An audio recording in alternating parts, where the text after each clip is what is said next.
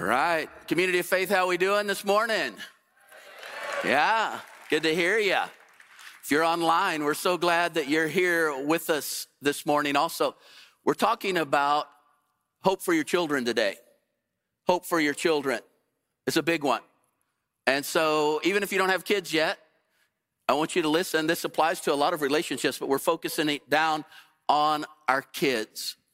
You know, several decades ago, I won't say how many, when I first started out in ministry, uh, I was a student pastor. I wasn't a very good student pastor, but I was a student pastor first. And, um, you know, I had this amazing sermon that I would preach called 10 Surefire Strategies to Raise Great Kids. And then I got my own kids. You know, Laura and I get married and, and had kids. And so my kids are small, and I changed it to 10 pretty good strategies to raise great kids. And then my kids became teenagers, and I changed it to 10 feeble suggestions from a fellow struggler. And now my kids are all adults, and I just changed the name of the sermon to Your Kids Are Gonna Need Therapy, Get Over It. I wanna talk to you a little bit about our kids.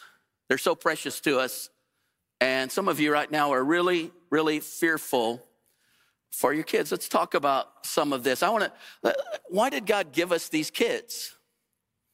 What's going on with that? Why, why did He design it this way, parents and children and, and all of that? I want you to look at a, a few things from, the, from Scripture, the, some of the ideas that Scripture puts out there. One is each child is a, a puzzle given specifically to you by God. And what, what God wants you to do is next thing, study them, use God's tools to unlock their hearts and their hidden potential. Now, if you have more than one child, you know that each child is unique, right?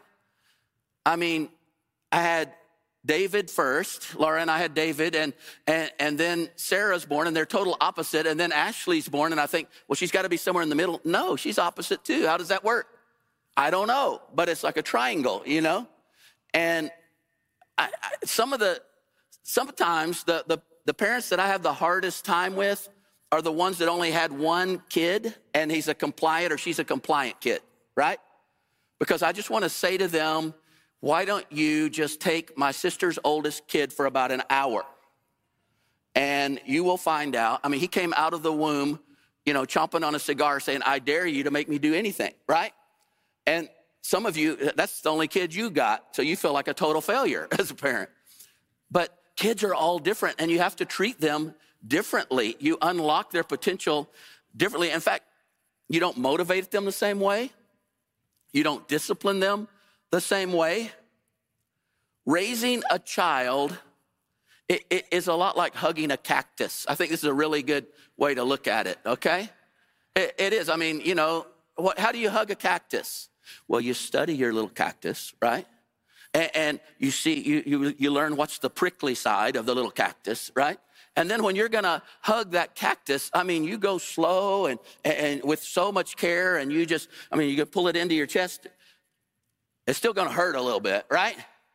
But you learn how to do it because you've studied it. The Bible says, train up a child in the way he should go, and when he's old, he will not depart from it. Now, I learned in traditional church that that meant if you will just bring your kid to church, even if it's really boring, and have them in church every single week, then when they get really old, maybe on their deathbed, they're going to come back to God, even if they go way off, because they're going to go way off first and then they're going to turn around and come back. That's not what this is saying, okay? This is not a promise, it's a proverb. It's in Proverbs, okay? And it's a proverb, it's a wise saying. And if you break it down in the original language, the Hebrew, what it says is if you will raise up a child as you study them if you raise them up and keeping with their temperament, their original kind of bent on life, their personality, their, their way of, of seeing things, if you will raise them up based on who they are, not who you are, when they're old, they're going to be, and old just means when they have a hair on their chin, okay? Hopefully not the girls, but you know, when they when they do that, it's going to be like they're going to walk well. They're going to understand life in keeping with his or her individuality, temperament. My son David is a poet. Now, I don't know where he got that because I am not a poet. I never professed to be a poet. I try to write poetry. It's not that good, I don't think, but um, Laura tells me it's good because she's really sweet. Um, but David, I mean, he is like a world renowned poet now. He told me it's, when he was seven, he was going to be a poet. And I said, Well, that's good. You can also be an athlete, an athletic poet. And he wasn't into that, you know? And, and so we signed him up for soccer when he's five and just has his hands. He's got some little pants with pockets. I didn't even know you could get soccer pants with pockets, but he had pockets and he just ran around with his hands in his pockets, you know, looking at flowers, writing, thinking poetry. One guy asked me, he says, Where's your kid out there? I said, Oh, I can't see him right now. I don't know. but, you know, I'm trying to raise him up in my image. And God's going, uh uh, uh uh, uh. No, I made him to be a poet. Now, when he's a teenager, he's writing these amazing poems with tremendous angst. And I'm going like, oh, Lord, you know, it's all about death and all this stuff, you know, and it, but it's amazing. But I'm thinking he's going to need like serious counseling or something, you know? And, but now he's a world renowned poet. He wins all these prizes and stuff, you know? He called me up a while back and he said, Hey, Dad, I got $500 this week on my poetry. And I said, Well, that's nice. He goes, No, you don't understand. That's like $100,000 if you were doing something else. And I said, Well, he's going to be a poor poet, you know? But he loves it and he's thriving in it. Now, my granddaughter Zoe, she's a little different. She's five now, and Uh, I don't know exactly what she's going to be, but she was singing a cute little song. Sarah, her mom, sent it to me, and she was just in her little five year old voice. She was singing, Everyone, do what I say forever. I don't know how you help her with that, but it's like you are going to be the best dictator ever in the world. You know, I don't know. But, and then little Owen, he's three now, and there's, he and Zoe are speculating in the back seat of the car who started COVID. They want to know why they have to wear these masks. And Owen said, Yeah, who was coughing and sneezing and flinging boogers? I want to know. I think he's going to be a scientist because he's figured it out how it all started, you know?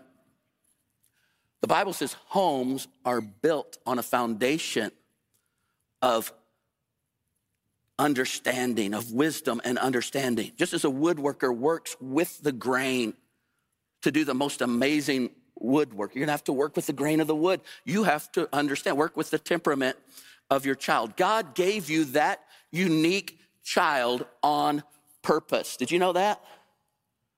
To you. You're going like, thanks, God. Why did I get this one? Because he knew that that child needed you. No one else could raise that child. He, see, there are no accidental babies. Now, there are accidental parents, but there are no accidental babies. God is sovereign over all of it. Each one that's born, He knows. And so God gave you that unique child. Uh, embrace that as a gift from God. But there's a key there. You got to be authentic. You might want to write that down. Be authentic. See, your child is studying you as you're studying them. Psychologists call it mirroring. They're mirroring you, you know, and, and it's amazing. They're just like, I, I know what that feels like even as an adult because that's what missionaries do. And Laura and I were missionaries in Mexico City. And Laura's so good at this language. Everybody said, Are you, are you Mexican? You know, stuff like that. They never, one guy said, Are you Russian? You know, and I said, I'm speaking Spanish, dude, you know? Um, but I couldn't speak that well and I couldn't understand everything that was going on. And so I just would mirror people and I was mirroring everybody and they'd tell a joke and everybody's laughing. I'm going, and they say, Get it, Mark? I go, No. One guy, Craig, in Mexico City, he was like me. He was mirroring and he, when he went to church, he couldn't understand anything that was going on in Spanish. So he would just mirror the guy sitting next to him. And so when the guy stood up, he would stand up. He's done this for several services now. And so he's sitting by this one particular guy and, and, and, he was doing great all through the service. But then all of a sudden the guy stood up. So he stood up And he looked around and they're the only two standing up and everybody's clapping. And the guy went like that. And so Craig went, you know. And one of the missionaries afterwards came up to him and goes, dude, that was not good. He said, the pastor just said, the Gutierrez family had a new baby boy this week. The mom's still in the hospital, but the father's here today. Would you stand up? Hey. He said, I thought that guy looked at me really funny. But it's mirroring.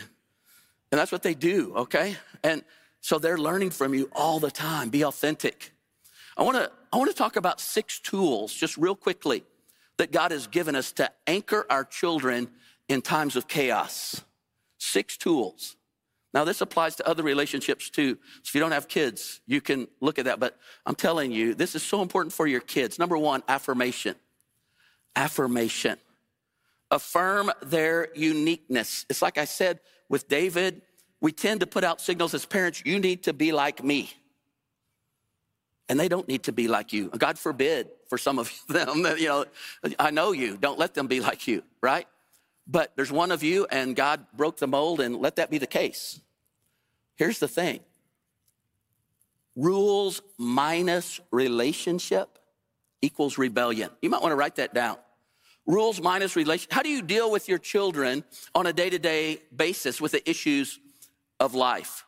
If your first response is to enforce the rules, to correct the behavior, to fix the problem, you may be prodding your child, especially your teenager, into a relational disconnect. Now, I'm not saying don't do these things, those are important things to do. But you have to do all of those things preceded by, enveloped by just a loving care and concern in which you identify with them in their world, in their feelings. Let me just give you a real quick example. Father, your teenage daughter breaks up with her boyfriend. She's devastated. She's crying, and you just look at her and go, I never liked that boy anyway. Is that helpful? It's true, but is, it helpful? You know? And, and maybe mom, you say, well, you know, you're just 15. You don't know anything about love yet. There are many fish in the sea. There will be someone else come along in about a week because I know you. Is that helpful? I mean, all of those things might be true, but what about, oh, girl, I'm so sorry. It hurts so much to see you hurting. Cry with her if you need to. And then you can walk off and say, I never liked that boy anyway. But don't say it to her, okay?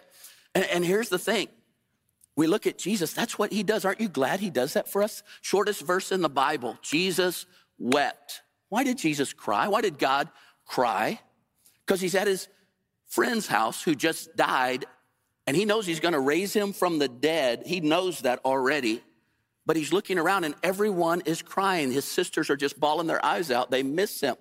And it just grabs his heart. And so he cries with them. Jesus cried with you last night. He saw every tear, and he didn't sit there and go like, "Yeah, you'll get over it." Well, you know, I'm perfecting you, right? You know, uh, this problem is just, it's going to be. He doesn't, he's not a explainer, you know? He just cried with you. Aren't you glad that he does that? Doesn't that mean something? You see, it's important that we do that with our kids. Affirmation gives a sense of life to them, of realness. The opposite of affirmation is exasperation, just to give you an example, and, and you might want to jot this verse down and look at it later. Ephesians 6 4 says, Fathers, fathers, speaks to fathers for some reason, fathers, do not exasperate your children. Now, in this day of COVID, we kind of will get this really easily. Aspirate, what does that mean? To breathe. Exasperate, to take breath from, to knock the wind out of. Fathers, don't take the breath away from your children. Fathers, don't knock the wind out of your children.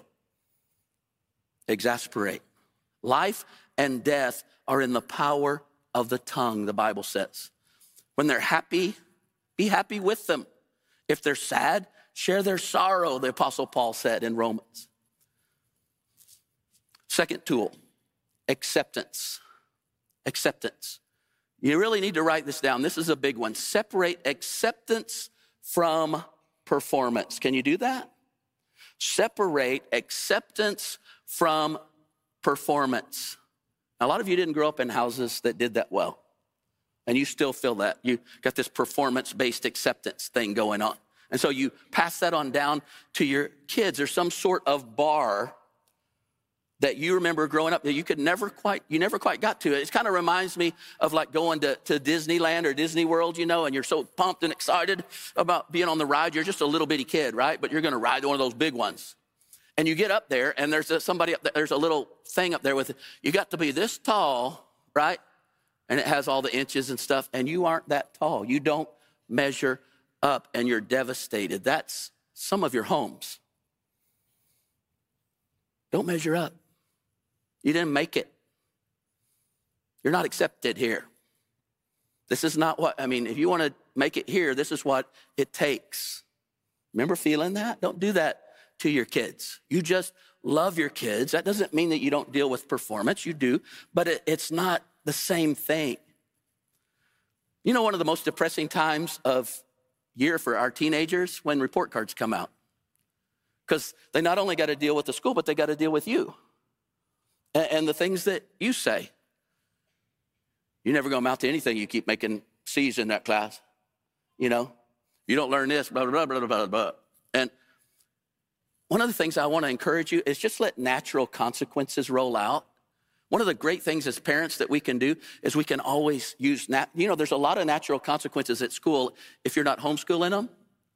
You have to do the consequences there. But if you're, if they're in school, private or public, there's some natural consequences. If you make an F, you will be in the same grade again the next year. And some of you are going, yeah, but my son would be 17 years old in third grade. Well, you know, that's on you. That's, that bothers you more than, you know, let him deal with the consequences. But see, a lot of us will just step right over and we'll just be all in their face. Well, I want them to succeed.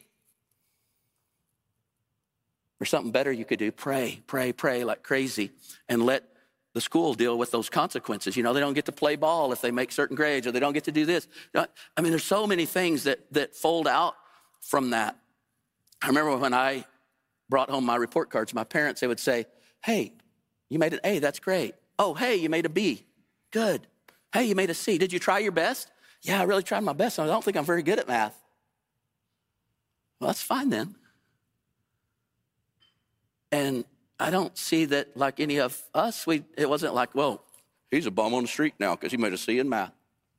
I did take ideas in mathematics at Baylor with all the football players. That was, and we all sat there and go, we had an idea in mathematics once. Can't remember what it was, you know.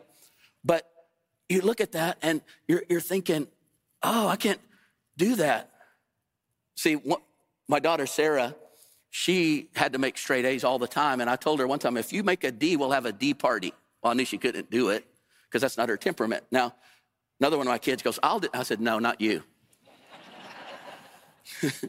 We'd be having too many parties. Um, we'll do the opposite for you, right?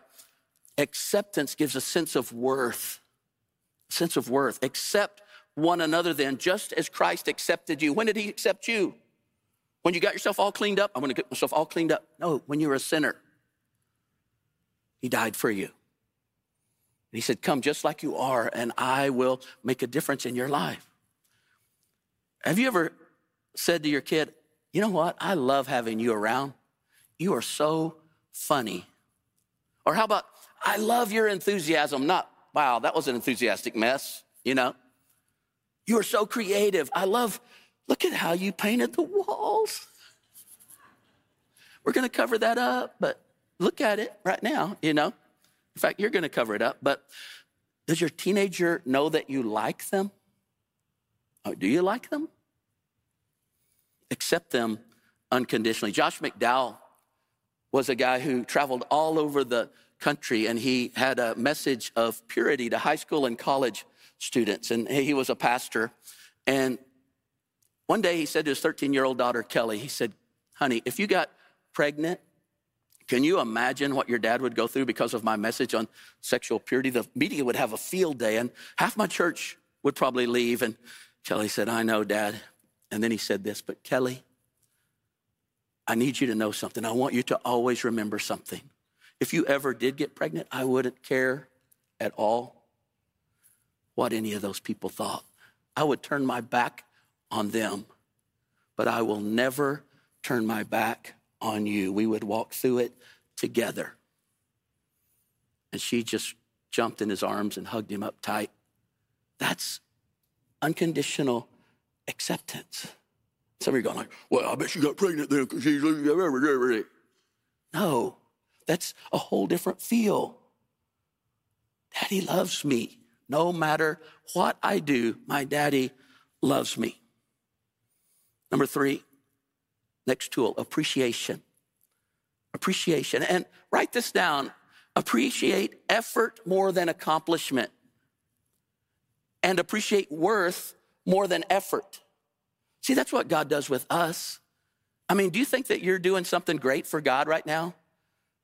You know, can you imagine you're a soloist and you're going like, I just sing a great song for God, you know, and God's got messengers of fire that their whole body is made to produce music. And I mean, it probably, you don't sound anything like that, you know?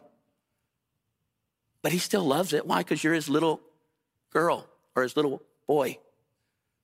And you hear these guys up here and they're singing great, and you're out there going like, ah, you know? And he goes, listen. I want you, I mean, did, did you hear Garrick singing? It was good. Garrick, it was so good. And I was going, that was terrible, you know? God's going, no, it was good. Because he was singing to me. Appreciation. Uh, King David, he wanted to build the temple so bad for God, and he started gathering all the stuff. He's going to build this great temple for God. And through the prophet, God comes to him and says, David, you're not going to build the temple because you're a man of war. You've got blood on your hands. I'm going to have your son Solomon build the temple. And David's crestfallen. But then God says something amazing. But it's good that it was in your heart. I love your heart. I love your heart. My sister's really good at that. One of her older ones was having a lot of trouble at one point, and she just said, But his heart is so good. Look at his heart. She would always see that. She would always look at that. And as he's come back to God in a powerful way, I think that was part of the, the key. Appreciation gives a sense of significance. Even God said, This is my son whom I love. I am very pleased with him. I've got an assignment for you, okay? Parents, here's your assignment. I want you to find at least one thing every day this week that you can appreciate about your child and catch them doing something right, okay? You're good at catching them doing something wrong. You're, some of you are experts at that. You know why? Because you did it, right? And you already know all the tricks. But here's the thing catch them doing something right and compliment them on that. Applaud effort more than accomplishments. Just a caution if your teenager doesn't feel 100% accepted by you, then praise just feels manipulative. So let's make sure that you go back a couple of tools and look at that, make sure it's real. Number four, affection. Affection. Another tool that God has given us to put life into our kids. Affection is verbal and physical. When was the last time you looked at your kid and said, You add so much joy to my life? Dads, you know, we're really hesitant to like even touch our, our little daughters, you know, as they get older. And I, I know there's a lot of junk out there, a lot of stuff, but it's important. I, I don't know what I did with my girls. When they were just like two, three years old, I started rubbing their little feet at night sometimes when they would go to bed because they love foot rubs. They would just go, oh, Dad, rub my foot again. And then when they're teenagers and, you know, they come in from school and pull off their shoes and adolescent stinky feet and uh, they would just throw them in my lap. Hey, Dad, you know, rub my feet. But I think it was important. My brother Brent, he was one of those kids that he don't like. He was a real cactus. You know, I don't like to be touched. But my mom figured out if she would scratch his back at night, he would like that. You know, he just went like a cat. You know. And she did that every night, and it made a huge impact. He's one of the most loving, lovable guys now, a huggy. And I think it came from that, honestly. All your kids are asking is, Am I lovable? And if you don't show them, they're going to look for it outside their home. Affection gives a sense of solidity, a sense of groundedness. The Bible says, let us love one another, for love is from God. Number five, availability. Availability. I hate this myth they call quality time. There's no such thing, really. Quality time can only come from quantity time. But we have this thing that if I can just give my kid quality time, you know? Cornell University did a study. They attached little microphones to kids and they monitored them for weeks and weeks and weeks. And they found that in America, the average father spends on a per day basis 37.7 seconds with their kids. 37.7 seconds. And all this media that's hitting them from all these different directions and their peers and everybody else. It really came home to me in Mexico City again when Ashley was just a, my youngest. She's just small, five, six, seven years old, and and and she's learning how to ride a bike. And there was not a lot of place in a lot of Mexico City to learn, but we finally moved to this one place where there's a little more space. You live inside these big gated, you know, communities because it's not safe out there, you know, in the big city. So um, she's asking me to come out, but I'm working on my doctorate at the time. I'm getting a doctorate in counseling. It's real important to me, and Ashley's real important to me. But she goes, Daddy, come out and help me because I told her I would. And I said, Honey, hang on. I'm doing this paper. Daddy, come out. I want to ride my bike. Uh, hang on. Probably like 10 times she said that. I said, I'll be there in just a minute. Hang on. And then her friend comes running in and goes, Oh, hurry. Ashley took off on her bike. She didn't mean to, but she couldn't stop. And it goes, went all the way down the hill and she crashed into the gate and she busted all her front teeth out.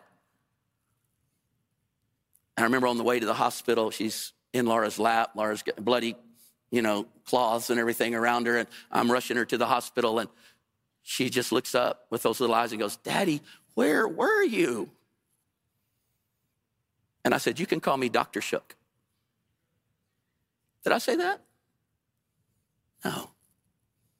I said, Man, I have got my priorities all screwed up. Who gives a rip? I'd go back and give my doctorate up right now for her not to have had that happen and to feel that way in that moment that she felt about me. Where were you? Availability gives a sense of importance. Sarah, my, my middle daughter, when she was uh, three years old, she was just a talker. You know, you, any of y'all have a, a kid that's a talker? I mean, just, and I mean, just talk and talk and talk. And um, I mean, one time I remember she's just talking, and you know, I mean, she could just keep going. She didn't even like catch her breath. I don't know how she did it. It's amazing, like a little trick, you know. And one time Laura goes, Sarah, would you go in the other room and talk for a while? And I'm looking at Laura, and Sarah, she had, I guess she had gotten used to telling her that during the day because Sarah went off in the other room and I heard her go, she's the only one in the room. She just kept talking. But I remember she's talking to me one time, and you know, this is way back. Everything's internet's new and all that kind of stuff. And it, when still like, you know, makes all the, some of you don't even know what I'm talking about. But I'm waiting for something to load, you know. And Sarah's talking to me.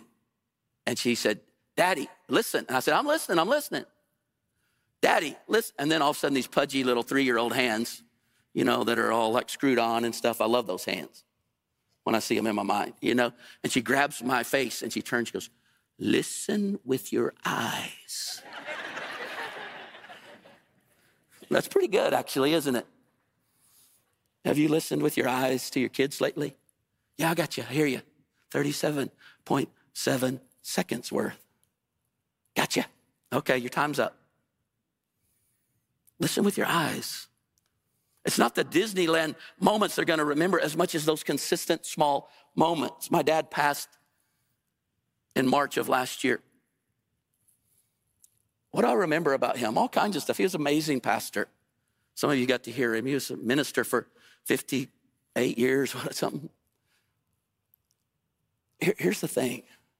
What I remember about him, I remember being five, six years old in Hot Springs, Arkansas, in the backyard, and he's throwing the baseball up over the the, the wires, we had all those, you know, electric wires. You wondered why all the shooks are like have mental problems today. We had electric wires running through the backyard.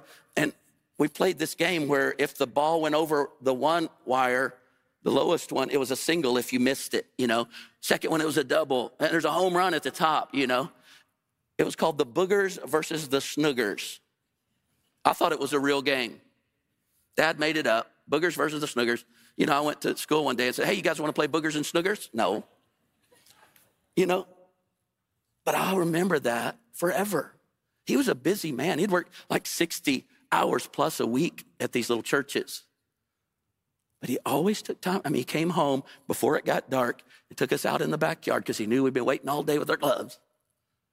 And we played boogers and snoogers. Let the little children come to me, Jesus said, and do not hinder them. When was the last time you sat down, eyeball to eyeball, looked your kid in the eye, not on the run, and you said, if I had to do it all over again, if I was the one that got to choose the kid that I had, I would have chosen you.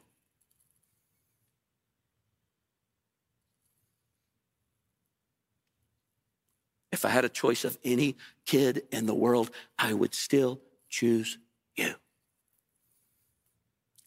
Number six, accountability. I told you that relationship is so important. But relationship minus rules equals irresponsibility. Rules without relationship is rebellion, but relationship without rules is irresponsibility. You have to discipline. God disciplines us. If God never disciplines you, you're not one of his kids. You know that?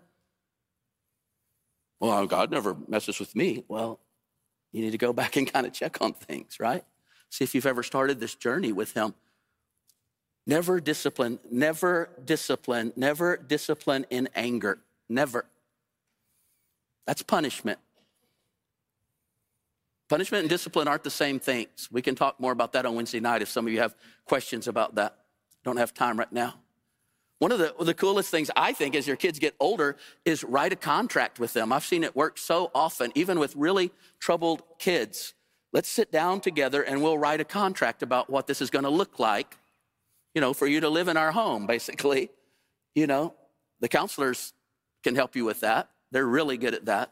But for some of you, you'd be amazed at how, how much your kid, I mean, your kid makes it uh, way tougher than you would have made it. You know, I'm like, oh my gosh, I would have never put that down you know? But, and then natural consequences, let them work out. See, some of you, you, just are always trying to impose these unnatural kind of consequences. Really hard on you. Just like, like you want your kid to have a job and they have, you're letting them use a car, but there's no gas in the car. Just let there be no gas in the car. You know, when you get a job, you can put gas in the car. That's a natural consequence, right? Some of you, though, you're giving them money. A kid won't get a job. Oh, here's some money. You know, see what I'm saying? So let's just yell at them because here, here's some money. Go put gas in the car. I don't think I'll get a job. Natural consequences. Same thing.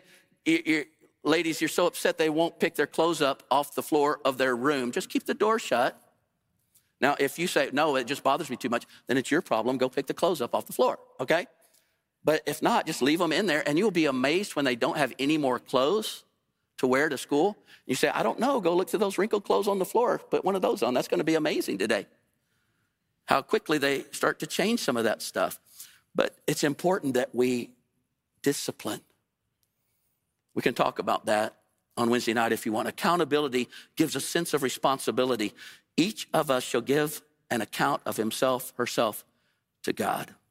Let me just close. I, I, there's a post that's going around right now uh, in social media by Alex Cravens, and I, I loved it, and it really spoke to me. Let me just close with that. It says this Don't feel sorry for your kids.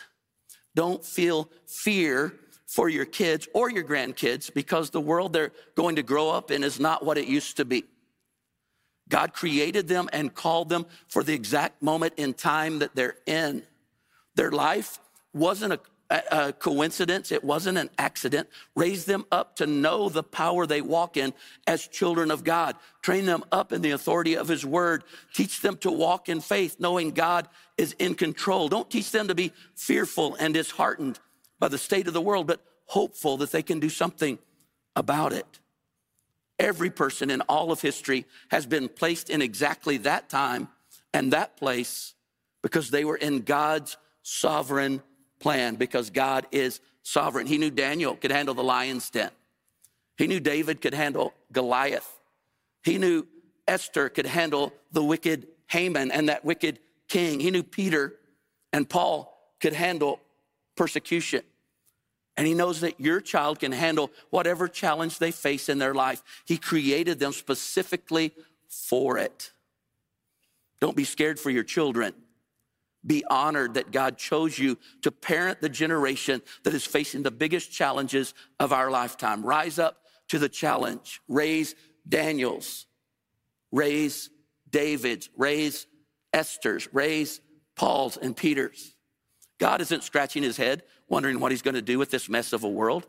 He has an army he's raising up to drive back the darkness and make himself known all over the earth. Don't let your fear steal the greatness God placed in your children. Did you hear that?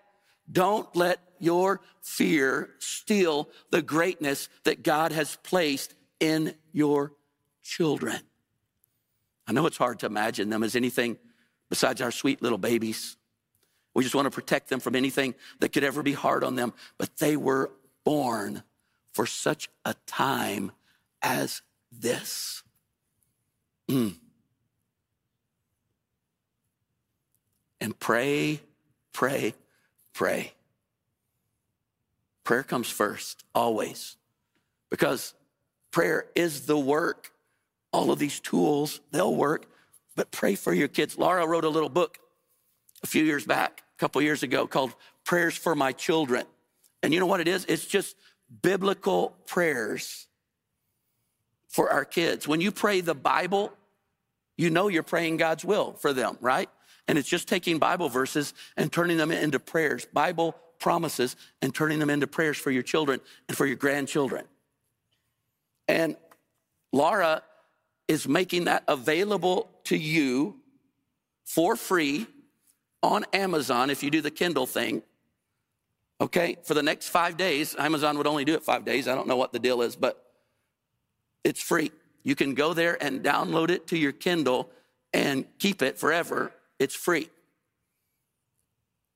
I want to encourage you to do it, okay? If you're at home online, do it. It's free. There's no cost.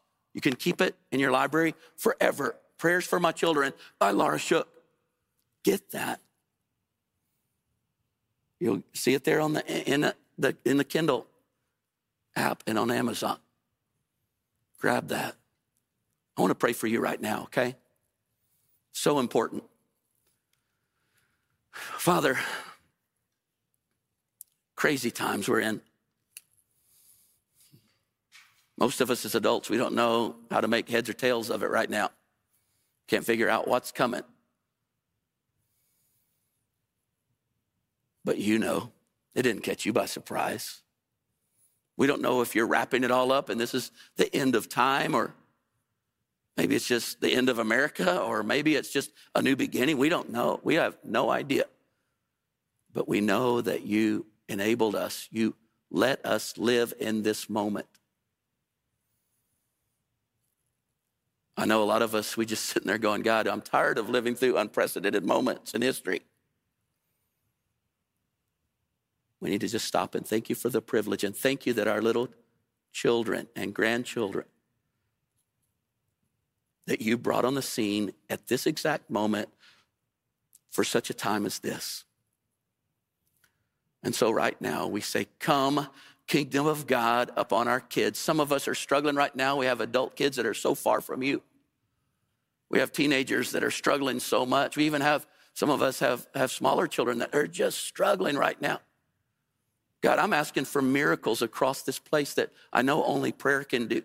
I don't know how you're going to do it, but I believe that you're going to hear my prayer. For every person within the sound of my voice, whether they're in this room or online, Or maybe they're just gonna turn this on sometime in the future and watch it for free on the internet.